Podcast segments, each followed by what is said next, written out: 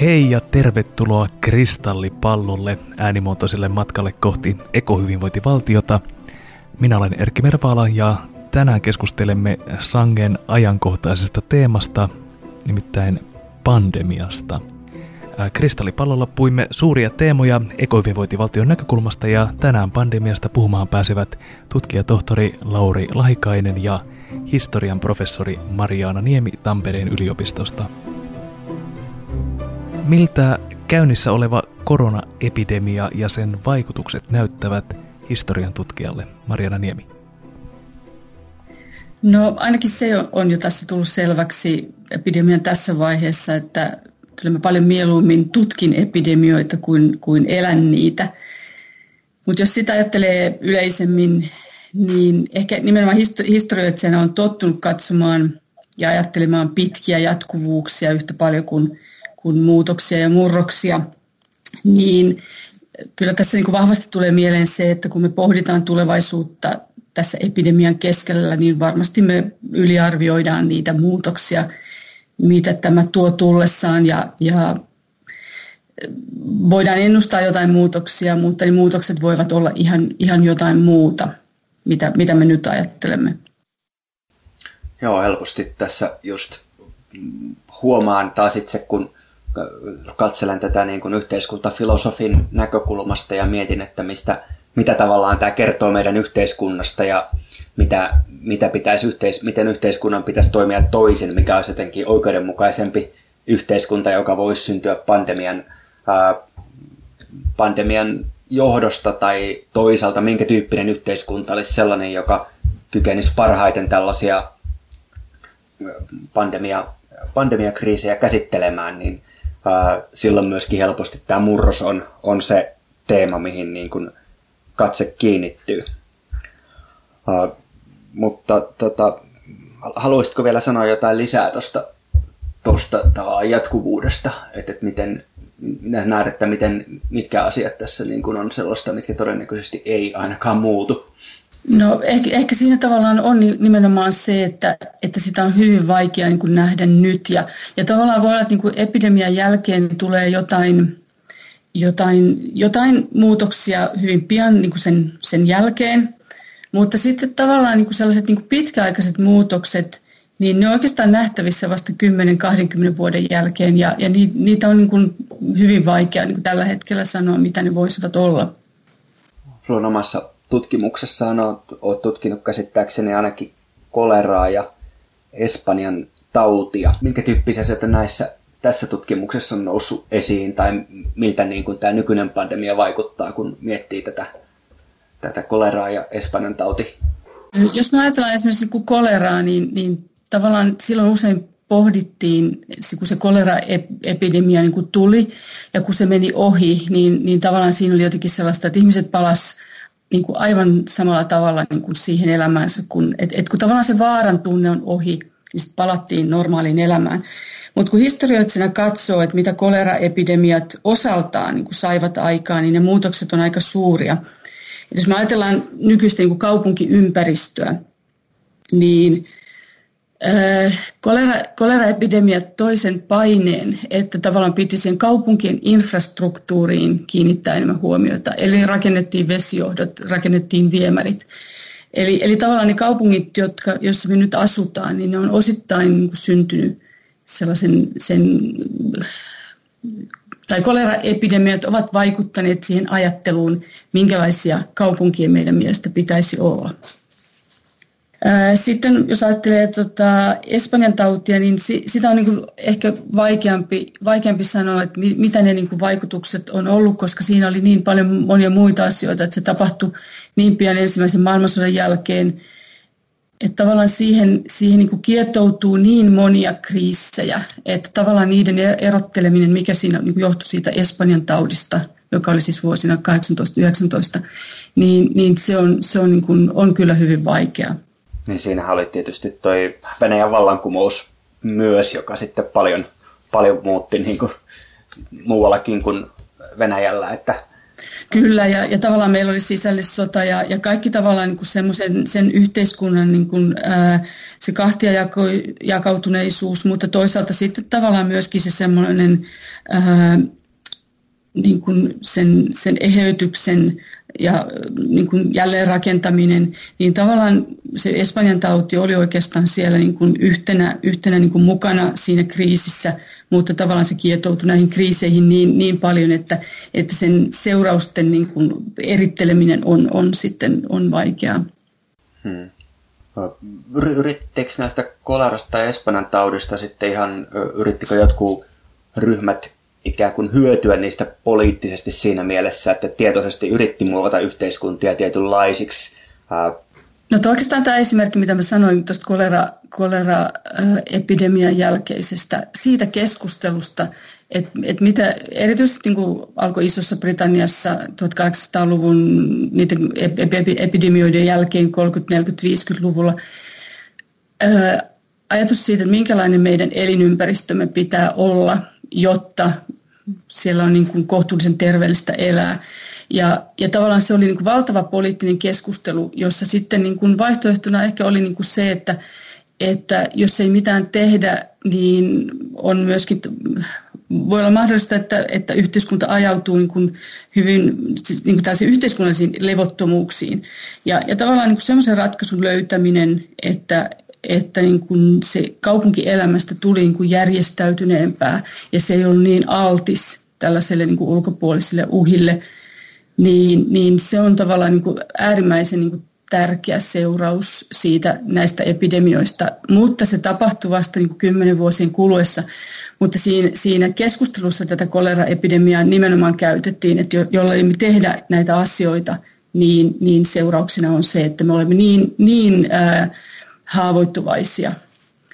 Eli tämä on, tämä on mun mielestä niin kuin hyvin, hyvin selkeä esimerkki siitä. On, on tietysti pal- paljon niin kuin muitakin esimerkkejä. Ja jos, jos ei nyt puhuta Espanjan taudista ja, ja, ja tota, ää, kolerasta, niin voidaan tulla niin kuin vähän myöhempi esimerkki. Ja tämä nyt ei ole niin sanottu kulkutauti, mutta puhutaan kuitenkin tartuntataudeista – eli HIV ja, ja sitten sen viimeinen vaihe AIDS, niin sehän on valtavasti vaikuttanut, vaikuttanut sitten, sitten esimerkiksi suhtautumiseen seksuaalisuuteen ja, ja homoseksuaalisuuteen. Ja, ja tässäkin on niin kuin hyvä nähdä, niin kuin ne, mitkä on ne seuraukset heti sen, kun se, se tavallaan niin kuin tämä epidemia tai, tai tavallaan näitä tapauksia tulee esiin, mitkä ovat ne ensimmäiset reaktiot, jotka usein on, on aika jyrkkiäkin, ja sitten tavallaan ne seuraukset, jotka tulee niin kuin pitkällisen yhteiskunnallisen keskustelun jälkeen. Ja, ja myös niin kuin HIV ja AIDS on, on, on sitten toisenlainen hyvä esimerkki siitä, miten, miten yhteiskunta niin kuin voi muuttua, miten yhteiskunta ää, täytyy niin kuin, täytyy, yhteiskunnassa täytyy keskustella sellaista asioista, jotka on, joita ei ole keskusteltu syystä tai toisesta, tai jotka on ihan tietoisesti niin kuin pidetty, pidetty niin kuin semmoisen avoimen keskustelun ulkopuolella. Yksi asia, mihin tässä nyt jotenkin kiinnittää huomioon, että, että, että minkä tyyppisiä tällaista ää, jotenkin aika jyrkkää vastakkainasettelua tämän koronapandemian suhteen on julkisuudessa niin on tämä tavallaan talous vastaan terveys tai se, että missä määrin, missä määrin niin kuin voidaan, voidaan jotenkin taloutta rajoittaa ja taloudellista toimeliaisuutta vähentää epidemian torjumisen varjolla, niin onko tämmöinen talous, miten, miten talousnäkökulmat on historiallisesti näissä pandemioissa tullut vastaan? Kyllä niin kuin talous on, on niin kuin aina niin kuin näkynyt niissä. Että jos ajattelee niin kuin esimerkiksi eri valtioiden suhtautumista koleraepidemioihin, niin, niin ää, Iso-Britannia, joka on ollut merivalta ja jolla on ollut äärimmäisen tärkeää se, että, että laivat ovat kulkeneet ja, ja, ja tavallaan niin globaalit yhteydet on ollut kunnossa, niin Iso-Britannia on yleensä aina historiassa niin kuin vastustanut karanteeneja ja vastustanut tällaista niin kuin kansainvälisen niin kuin kaupan, kaupan ää, avoimena, avoimena pitämistä. Tällä hetkellä Britannia voi olla, olla jotain muuta, mutta tavallaan niin kuin historiallisesti se on näin. Ja to, taas joku Saksa, joka on ollut niin kuin keskellä mannerta ja jolle tavallaan sellaiset globaalit yhteydet eivät niin kuin historiassa ole olleet niin tärkeitä, niin, niin he, he ovat ennemminkin menneet tällaiseen niin kuin karanteeniin ja, ja kansainvälisen, heille se kansainvälinen kauppa ei ole ollut niin tärkeää. Eli, eli kyllä niin kuin, ää, 1800-luvulla, 1900-luvulla se on aina ollut se yksi aspekti, että millä tavalla eri valtiot tai eri maa, tai maanosat, valtiot, kaupungit suhtautuvat tavallaan siihen, että miten, miten kulkutauteja tai tartuntatauteja pitäisi ehkäistä. Että kyllä se niin kuin talous on siellä aina vääjäämättä. Kun mainitsit, että koleran kohdalla tavallaan jouduttiin tekemään tällaisia kipeitä päätöksiä, jotta se uudenlaisen kaupungistumisen ehdot infrastruktuurin osalta tulisivat täytetyksi, niin perusteltiinko sitä sitten jollain tavalla, tai jouduttiinko sitä perustelemaan jollain tavalla taloudellisesti myös talouseliitin näkökulmasta? Oliko siellä vastarintaa tällaisille uudistuksille?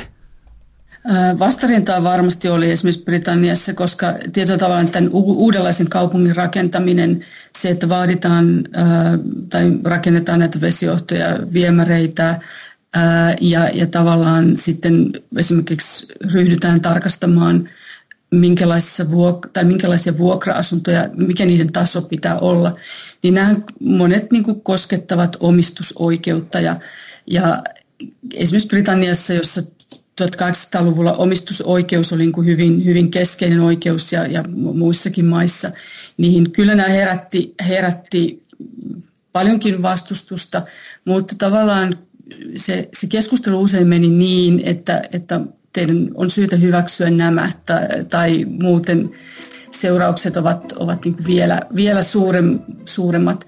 Ja, ja sitten toisekseen, että kaikkein varakkain osa yhteiskunnasta pystyi usein, ää, he tavallaan pystyivät sopeutumaan näihin muutoksiin, että oikeastaan esimerkiksi tämä omistusoikeuden, omistusoikeuden rajoitukset koski kaikkein eniten ehkä tällaista niin kuin, ää, pienporvaristoa, joka omisti jonkun verran esimerkiksi vuokrasi asuntoja ja näin poispäin. Että heille se ehkä taloudellisesti oli niin kovin isku ja he sitä vastustivat eniten, mutta, mutta tavallaan he eivät olleet sitten niin vahva, vahva ryhmä yhteiskunnassa.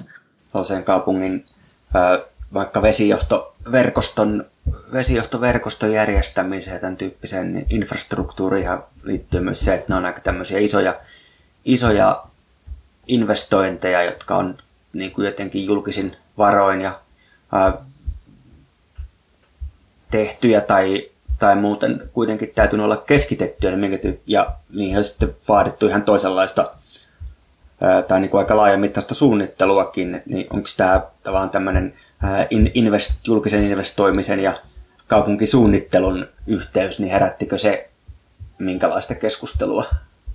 No siinähän on tietysti tavallaan se, että jos me ajatellaan su- suomalaisia kaupunkeja, niin meillähän usein oli niin, että, että suurin osa niin varakkaammasta väestöstä ja niin varakkaammasta väestöstä asu asemakaava, asemakaavoitetulla alueella. Ja köyhempää väkeä asu paljon sen asemakaavan ulkopuolella tai sitten ihan niin kuin kaupungin rajojen ulkopuolella. Näin oli niin kuin Helsingissä ensiksi joku Pasila ja, ja, ja, ja sitten muut nämä radanvarsipaikkakunnat, niin, niin siellä asuu paljon köyhempää väkeä. Ja samaten Tampereella Kyttälä oli, oli pitkään niin kuin kaupungin, kaupungin ulkopuolella ja siellä asui paljon köyhää väkeä. Eli tavallaan siinä, siinä kaupunkiyhteisössä nähtiin, että kaupunkiyhteisön velvollisuus on tarjota ne, ne tämä infrastruktuuripalvelut nimenomaan sillä asemakaavalla, asemakaava-alueella asuvalle väestölle. Ja tämähän usein sitten tarkoitti sitä, että se kaikkein köyhin väestö, joka asuu siellä kaupunkien laidoilla tai kaupunkien ulkopuolella, jäi sitten näistä, näistä tota, infrastruktuuripalveluista ää, paitsi. Ja, ja, ja tavallaan sitten myös siellä nämä kulkutaudit usein, usein levisivät helpommin. Mutta kyllähän siinä tietysti kaupunkilaisilla oli paine, koska kulkutaudithan eivät noudata mitään hallinnollisia rajoja. Että tavallaan kyllä he sitten jossain vaiheessa ymmärrettiin se, että näiden tiettyjen peruspalveluiden takaaminen kaikille ää, kaupungin osille on tärkeää, koska, koska tavallaan sitten myös se, se asemakaavoitettu kaupunki on haavoittuva, jos sen ympärillä on tällaisia köyhiä slummeja, joissa näitä palveluita ei ole. kun aina kaupungit ajatellaan sillä lailla, että, että ne on jotain, niin kuin, että meillähän on ajatellut tätä, että meidän kaupungit eivät ole oikeita kaupunkeja, mutta mun mielestä mitä esimerkiksi tämä koronaepidemia niin osoittaa, että sellainen pohjoismainen kutakuinkin väliäkaupunki, sillä on hyvin paljon niin kuin vahvoja puolia, mikä on niin kuin nähty nyt tässä, että me voimme silti, silti niin kuin liikkua kaupungilla tästä huolimatta. Ja, ja tavallaan tämä on myöskin aika tärkeä pointti ehkä sen kannalta, että mitä nyt sitten tapahtuu, kun Suomessakin ää, paljon kun pohditaan tätä kaupunkien tiivistämistä, että kuinka pitkälle siinä on niin kuin hyvä mennä. Ja ehkä tämä on niin kuin sellainen, mikä sitten niin kuin näkyy ehkä tulevaisuudessakin, että pohditaan sitä, mikä on se tiivistämisen ja toisaalta sen väljyyden, mitkä niiden hyvät ja huonot puolet on. Mm.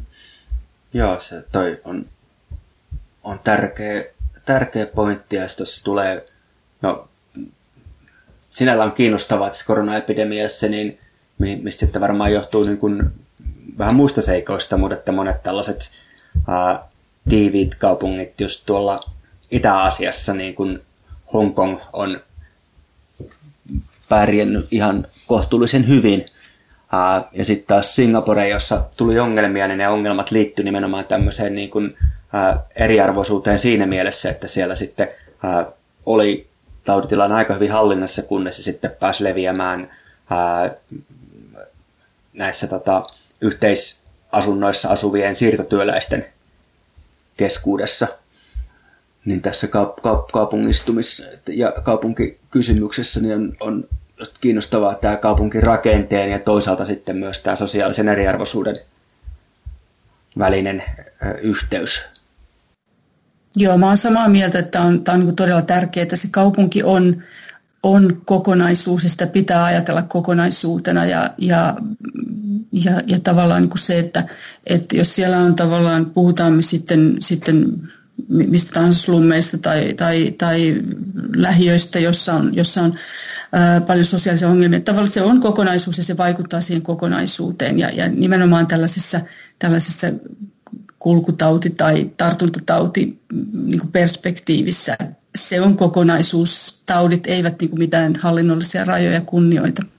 Joo, tuossa sitten se ajatus, että kaupunki on myös tavallaan kokonaisuus, äh, niin onko tämä niinku semmoinen onko tämä semmoinen ajatus, joka on niinku historiallisesti joskus syntynyt, että meillä ajatellaan kaupunkia tietynlaisena kokonaisuutena, jota hallitaan tietyllä tavalla ja jota hallitsemalla pyritään saamaan tietynlaisia vaikutuksia aikaiseksi. Jos mietitään niin kuin ajatuksen, ajatuksen historiaa ja sit sitä, että mitä aikaisemmin sanoit siitä ää, koleraepidemiasta ja sen vaikutuksesta siihen, että miten kaupunkia on ruvettu miettimään uudestaan. Niin, ja tässä ei ehkä ole oikeastaan kysymys tavallaan niin kuin siitäkään, että kaupungit ovat ää, niin kuin kokonaisuuksia, vaan, vaan nykyään aika paljon kysymys siitä, että kaupunkialueet ovat kokonaisuuksia. Että esimerkiksi ajatellaan pääkaupunkiseutua, ajatellaan niin kuin Tampereen, Tampereen seutua. Eli, eli tavallaan näissä mun mielestä se, että, että nämä kaupungit, niillä on usein hyvin jännitteiset välit ja, ja niiden on vaikea päästä sellaiseen kokonaisvaltaiseen suunnitteluun, niin, niin se on tietysti hyvin surullista ja, ja, ja tavallaan sen, sen edistäminen, että, että ää, kaupunkialueet nähtäisiin kokonaisuuksina ja, ja katsottaisiin myöskin sitä sen kokonaisuuden etua, niin on, on hyvin niin tärkeää. Hmm. Tuossa on kiinnostava yhteys näihin muihin ää, tämän ekohyvinvointivaltio teemaan siinä mielessä, että nythän paljon sitten tätä ilmastonmuutoksen hillintää ja toisaalta sopeutumistoimenpiteitä, niin yritetään saada vähän niin kuin tällaiselle seutukunta, seututasolle siinä, sillä tavalla, että esimerkiksi on tämmöisiä Oulun seudun ilmastostrategia tai Tampereen seudun ilmastostrategia pyritään tekemään, että yritetään just ajatella sitä ilmastonmuutoksen hillintää ja sopeutumista tämmöisenä vähän, vähän laajempana niin kuin seudun, seudun näkökulmasta. Mutta tässä vielä oikeastaan tähän kaupunkiteemaan voisi niin sen, senkin todeta, että että ää, kaupungithan on myöskin sillä tavalla sitten hyvin, hyvin niin kuin haavoittuvia ny, nykymaailmassa, jossa kaupungit oikeastaan niin kuin on ylpeitä siitä, että, että, että ne on jollain tavalla toimivat niin kuin erillään kuin kansallisvaltiot ja ne muodostaa yhteyksiä ja, ja tämmöisessä globaalissa maailmassa nimenomaan kaupung, kuljetaan niin kuin kaupunkien, kaupunkien välillä. Mutta tavallaan tämä tämmöinen niin kuin kaupungit tärkeinä toimijoina tällaisessa globaalissa verkostossa, ne myös tekee ne sitten hyvin haavoittuvaisiksi, mikä, mikä on niin kuin nähty nyt, että, että, että nämä isot, isot kaupungit on ne, jotka on, on kärsinyt, kärsinyt hyvin paljon tästä, tästä epidemiasta. Joo, New Yorkin kaupunki ehkä nyt kaikkein hankalimpana tässä vaiheessa, mutta tietysti alussa Italian isot kaupungit. Joo, jos palataan niin kuin historiaan, niin aikaisemmin ne oli erityisesti satamakaupungit, että joku Liverpool on ollut, niin kuin puhutaan koleraepidemioista, puhutaan muista epidemioista, Liverpool oli niin kuin valtavan iso satama ja, ja se, se kaupunki kärsi tavallaan siitä ja se oli usein tällaisten epidemioiden keskus. Nyt ehkä satamat, ne on edelleenkin tärkeitä, mutta nyt ehkä kuitenkin on sitten sit tavallaan nämä isot kaupungit, joissa on isot lentokentät ja jotka on paljon, joissa on paljon yhteyksiä ympäri maailmaa. Kyllä. Ja yksi asia, mikä tietysti omasta oma nahka pelissä missä määrin on, niin yliopistot ja yliopistokaupungit siinä mielessä, että on paljon liikkumista ja se liikkuvuus on usein sitä, että ihmiset tulee pieneen tilaan pitkäksi aikaa keskenään istumaan, niin mikä toki on silleen niin kuin työelämässä, työelämässä tota, muutenkin, muutenkin sitten monessa tapaa työmatkoilla se, mitä tapahtuu. Mutta toi, toi on kiinnostavaa se, että ne, ne asiat, jotka ehkä normaalioloissa tekis kaupungista jotenkin kuitenkin ää, hyvin pärjäävän ja ää, dynaamisen ja ää, taloudellisesti voimakkaan, niin onkin sitten pandemian oloissa sellaisia, jotka tekee sitä haavoittuvan. Joo, kyllä tämä, tämä on, on näin, että, että sillä on niin kuin sillä menestyksellä tässä globaalissa maailmassa on, on se kääntöpuolensa ja se on niin kuin haavoittuvuus tämmöisessä tartuntatautimielisessä, mutta, mutta varmaan siinä on niin kuin muitakin, muitakin sitten kääntöpuolia.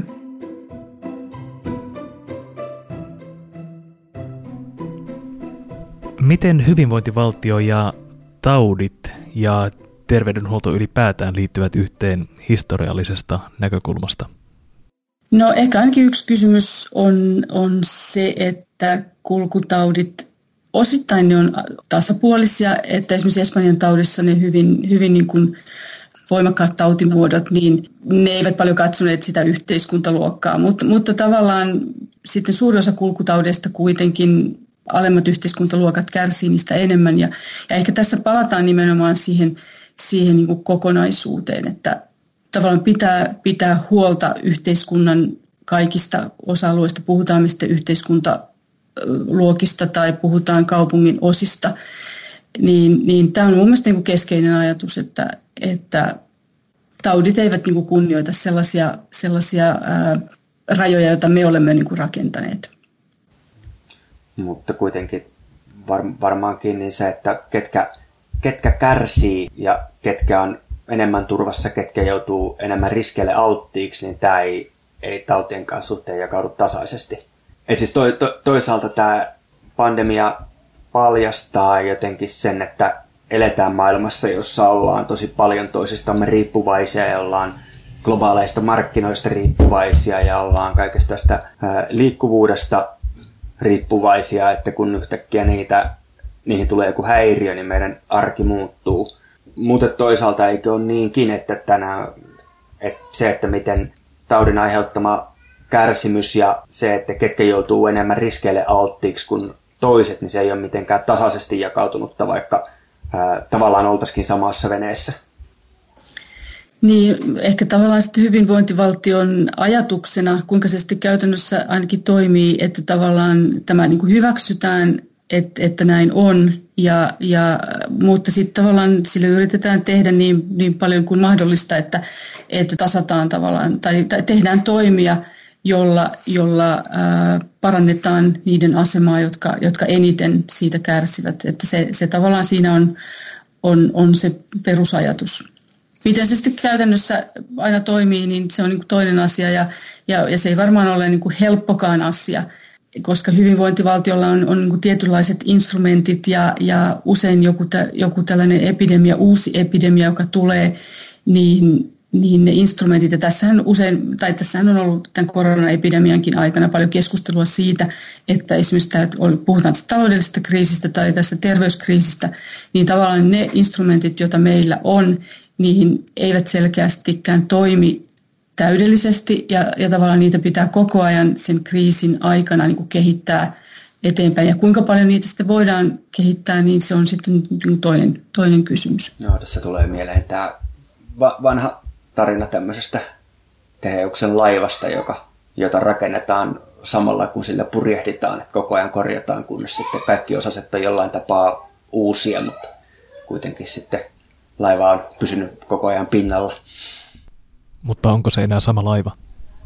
Niin, tämä, tämä oli tämä tota, metafyysinen dilemma siinä laivan suhteen tämä on huomio kiinnittävä siihen, että tässä voisi lähestyä tätä hyvinvointivaltiota sekä tämmöisellä instrumentalistisella argumentilla, että se itse asiassa kuitenkin hyvinvointivaltion pyrkimys jotenkin lisätä tasa-arvoa ja pitää kaikki, kaikki yhteiskunnan jäsenet jollain tapaa mukana, niin ne toimet on, on myös sellaisia, jotka sitten lisää yhteiskunnan kestävyyttä mitä tulee ainakin niin kuin epidemian kaltaisiin kriiseihin. Että se, että jos on, on kaikilla vaikka niin kuin mahdollisuus elää hygienisesti ja kaikille tulee puhdasta vettä ja kaikilla on mahdollisuus päästä terveydenhuoltoon aika niin kuin pienen kynnyksen yli, niin silloin myös yhteiskunta kokonaisuutena pärjää paremmin, kun epidemia iskee. Mutta että sitten tässä tulee tämmöinen niin kuin jännä muna ja kana juttu, että toisaalta sitten onko, onko sitten niinkin, että näitä tota, yhteiskunnallisia muutoksia on tehty just reagointina näihin epidemioihin ja sitten samalla on tultu kuitenkin tuottaneeksi jotain, joka on jollain tapaa myös oikeudenmukaisempi tapa järjestää asiat. Mutta tavallaan niin jos me ajatellaan sitä niin hyvinvointivaltiota ja kansanterveyttä, niin sehän ei pelkästään ole oikeastaan niin kuin siinäkään siellä on niin taustalla, kun ajatellaan joku esimerkiksi kansanterveys on niin paljon vanhempi termi ja siellä on, siellä on niin kuin, että se ei ole pelkästään niin reagoimista tällaisiin kriiseihin, vaan, vaan tätä hyvinvoint, hyvinvointivaltion niin siellä taustalla ja, ja kansanterveyden pohdinnan taustalla on esimerkiksi tällainen suurvaltojen välinen kilpailu 1900-luvun alkupuolella, että kun ajateltiin, että, että tässä saatetaan päätyä suursotaan, niin kuin päädyttiinkin kaksi kertaa – niin äh, oli hyvin tärkeää niin kuin valtioille, että niiden väestömäärä oli mahdollisimman suuri, mutta myös se, että niiden väestö oli mahdollisimman tervettä. Että oli niin kuin tar- koska kysymys oli niin kuin taloudellisesta ja sotilaallisesta kilpailusta. Oli tärkeää, että oli äh, niin kuin terveitä lapsia, oli terveitä työntekijöitä tehtaisiin ja, ja muihin työpaikkoihin ja sitten myös olisi terveitä nuoria miehiä armeijaan.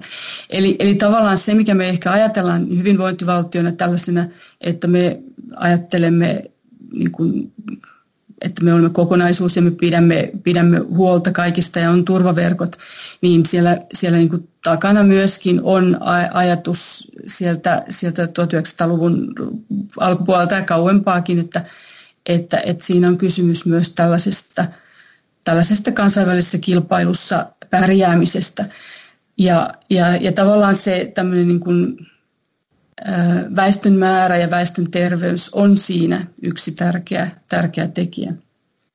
Toki sitten 1900-luvun alun tai ensimmäistä puoliskoa ajatellen ja jossain määrin vielä sitten myöhempääkin aikaa, niin tämä kansanterveyteen on myös liettynyt tämmöistä rodunjalostuksellista ja vähän niin kuin synkempää ajattelua. Että... Niin tavallaan tässä niin kuin, mä olen ihan samaa mieltä, että, että se, se mikä, mikä, ja hyvinvointivaltio ja sillä, sillä on niin kuin hyvin, hyvin mitä se on, se on hyvin positiivinen niin kuin sana ja positiivinen käsite. Ja, ja, ja se, on, niin kuin se on positiivinen asia, mutta siihen liittyy, se on niin kuin syntynyt hyvin erilaisista päämääristä, jotka sitten niin kuin kietoutuvat yhteen niin, että niitä on tällä hetkellä hyvin vaikea niin kuin enää, enää niitä, tai, tai niin kuin, niin kuin historioitsina näkee siellä hyvin erilaisia niin kuin juuria siinä ajattelussa.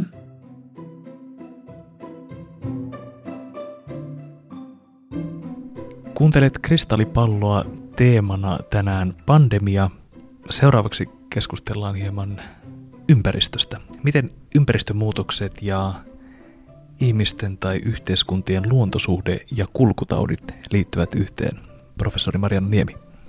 No oikeastaan tässä tulee ensimmäisen kuin kaksi asiaa mieleen, että tässä esimerkiksi tästä luontosuhteesta, tässä pohditaan paljon siitä, että, että tätä koronan alkuperää. Ja, ja siinä niin kuin yhtenä vahvana, vahvana kuin tällaisena äh, tai, tai va, vahva käsitys on, että, että se juontaa juurensa Etelä-Kiinassa näille eläintoreille. Ja, ja, ja siellä siihen, että kun Kiina on vaurastunut, niin näillä eläintoreilla myydään yhä enemmän hyvin eksoottisia eläimiä, jotka tähän saakka on, on ollut erillään ihmisistä. Ja nyt kun tavallaan ne ihminen ja, ja nämä siis tällaiset villit eläimet, jotka eivät ihmisten kanssa ole ollut tekemisissä, nyt ne kohtaavat, niin nämä virukset sitten helposti, helposti siirtyy ihmiseen. Ja samaten Kiinassa, mutta myös muualla on tietysti tämä, että miten eläimiä, eläimiä kasvatetaan, minkälaista se ruoantuotanto on. Niitä kasvatetaan yhdessä eri lajin eläimiä epähygienissä oloissa, niin se lisää tavallaan tällaisen sen todennäköisyyttä, että tällainen virus, virus sit siirtyy myös ihmiseen. Niin tavallaan tässä on niin kysymys, kysymys siitä sellaisesta niin kuin, ehkä nimenomaan meidän ruo, ruoantuotannosta ja, ja, ja sitä kautta luontosuhteesta. Sitten toisaalta tämä ympäristömuutokset on, tulee ehkä taas siihen, mistä jo aikaisemmin keskusteltiin, kysymys tästä niin kaupungeista, että minkälaisia, minkälaisia niin kuin kaupungit, me ollaan paljon pohdittu sitä, että esimerkiksi Suomessa on liian, liian äh, sirpaloitunut kaupunkirakenne ja, ja tavallaan nyt tämän koronan aikana se on ehkä ollut, ollut niin kuin hyväkin asia, mutta, mutta niin kuin nyt varmaan pohditaan uudestaan sitä. En tiedä kuinka paljon se niin kuin kääntää mitään keskustelua. Kaupunkeja todennäköisesti tiivistetään edelleen, mutta, mutta tavallaan ainakin tulee niin kuin pohdittavaksi se, että, että minkälainen on se kaupunki, jossa, jossa me haluamme asua. Ehkä se rikkoo sillä tavalla oletuksia tai tällaista status quo, että me kaikki pyrimme kaupungistumaan. Se on tavallaan kehittyvän yhteiskunnan tällainen yksi kriteeri.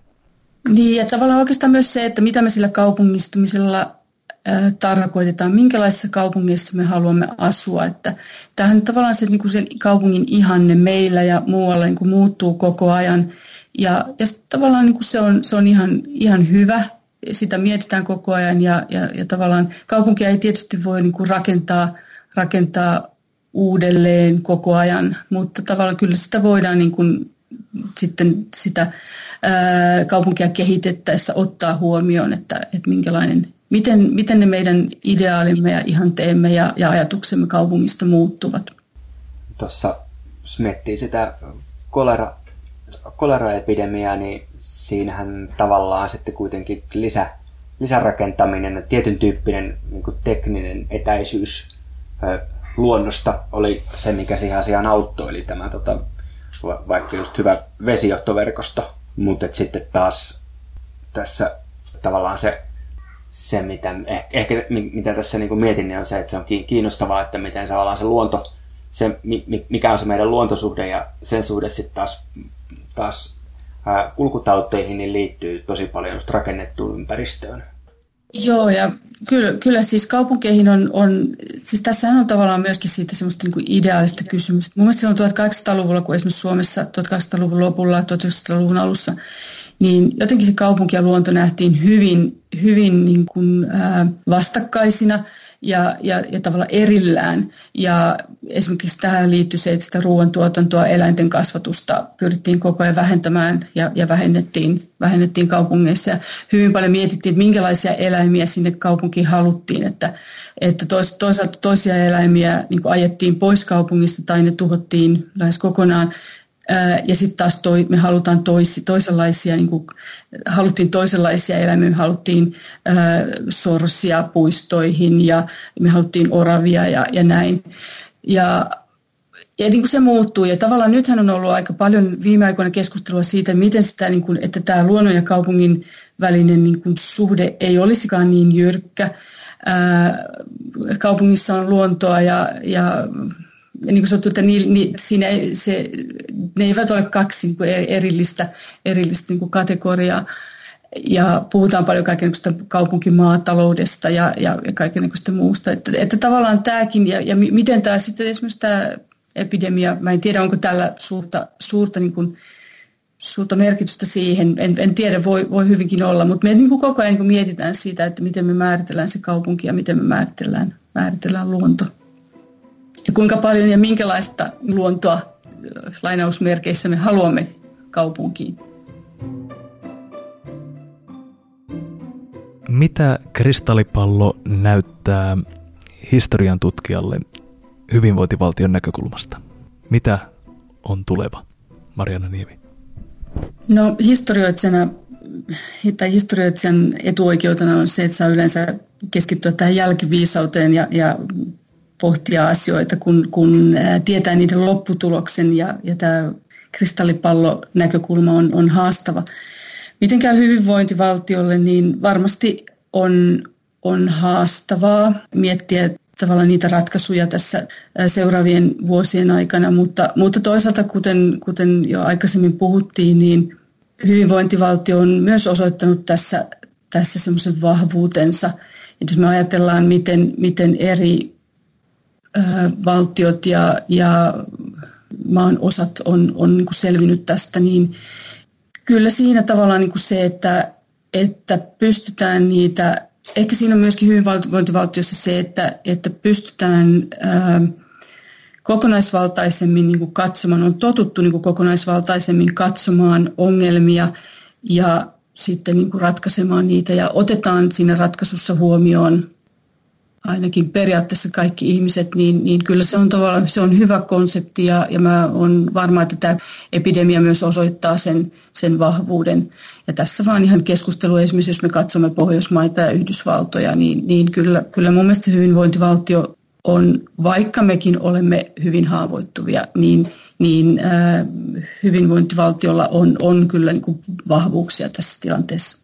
Millä tavalla kuvittelisit, että joskus vuosikymmenien, jopa vuosisatojen päästä tulevaisuuden historian tutkijat tutkisivat ja millaisia kysymyksiä he esittäisivät, kun he käsittelevät 2020-luvun koronaepidemiaa? No siis tämähän on mielenkiintoista, että esimerkiksi Espanjan tauti, joka oli noin sata vuotta sitten, niin sehän unohdettiin pitkäksi aikaa. Kukaan ei ollut siitä kiinnostunut. Histori- historioitsijat kiinnostuivat siitä vasta 80 vuoden, sanotaan tuossa 2000-luvun alussa.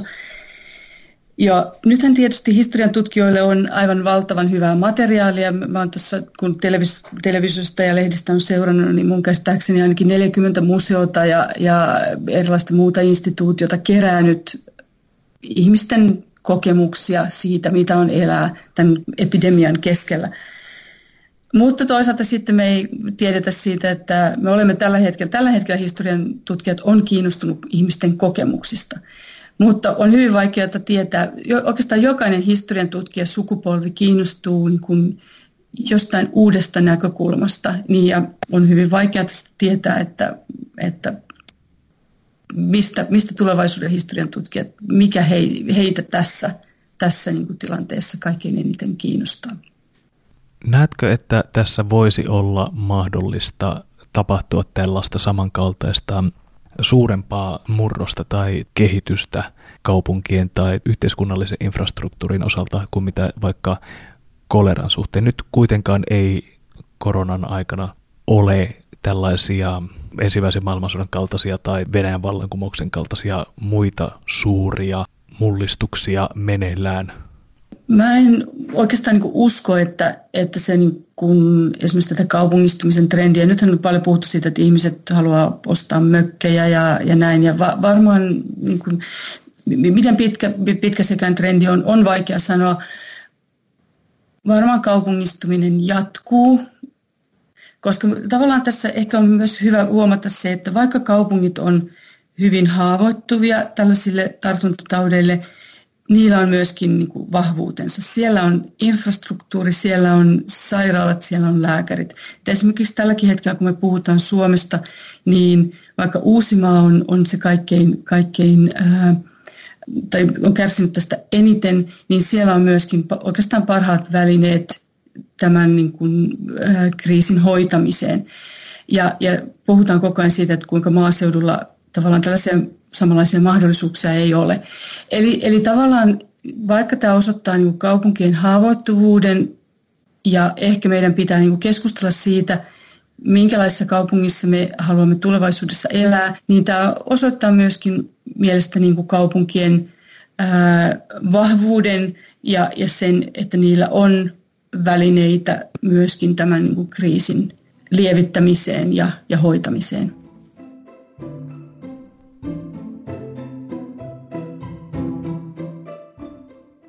Tällainen oli pandemia ekohyvinvointivaltion näkökulmasta kristallipallossa. Mukana olivat Lauri Lahikainen ja professori Mariana Niemi Tampereen yliopistosta. Kiitoksia molemmille. Ja ensi kerralla keskustelemmekin teemasta nimeltä etätyö. Ensi kertaan. Hei hei!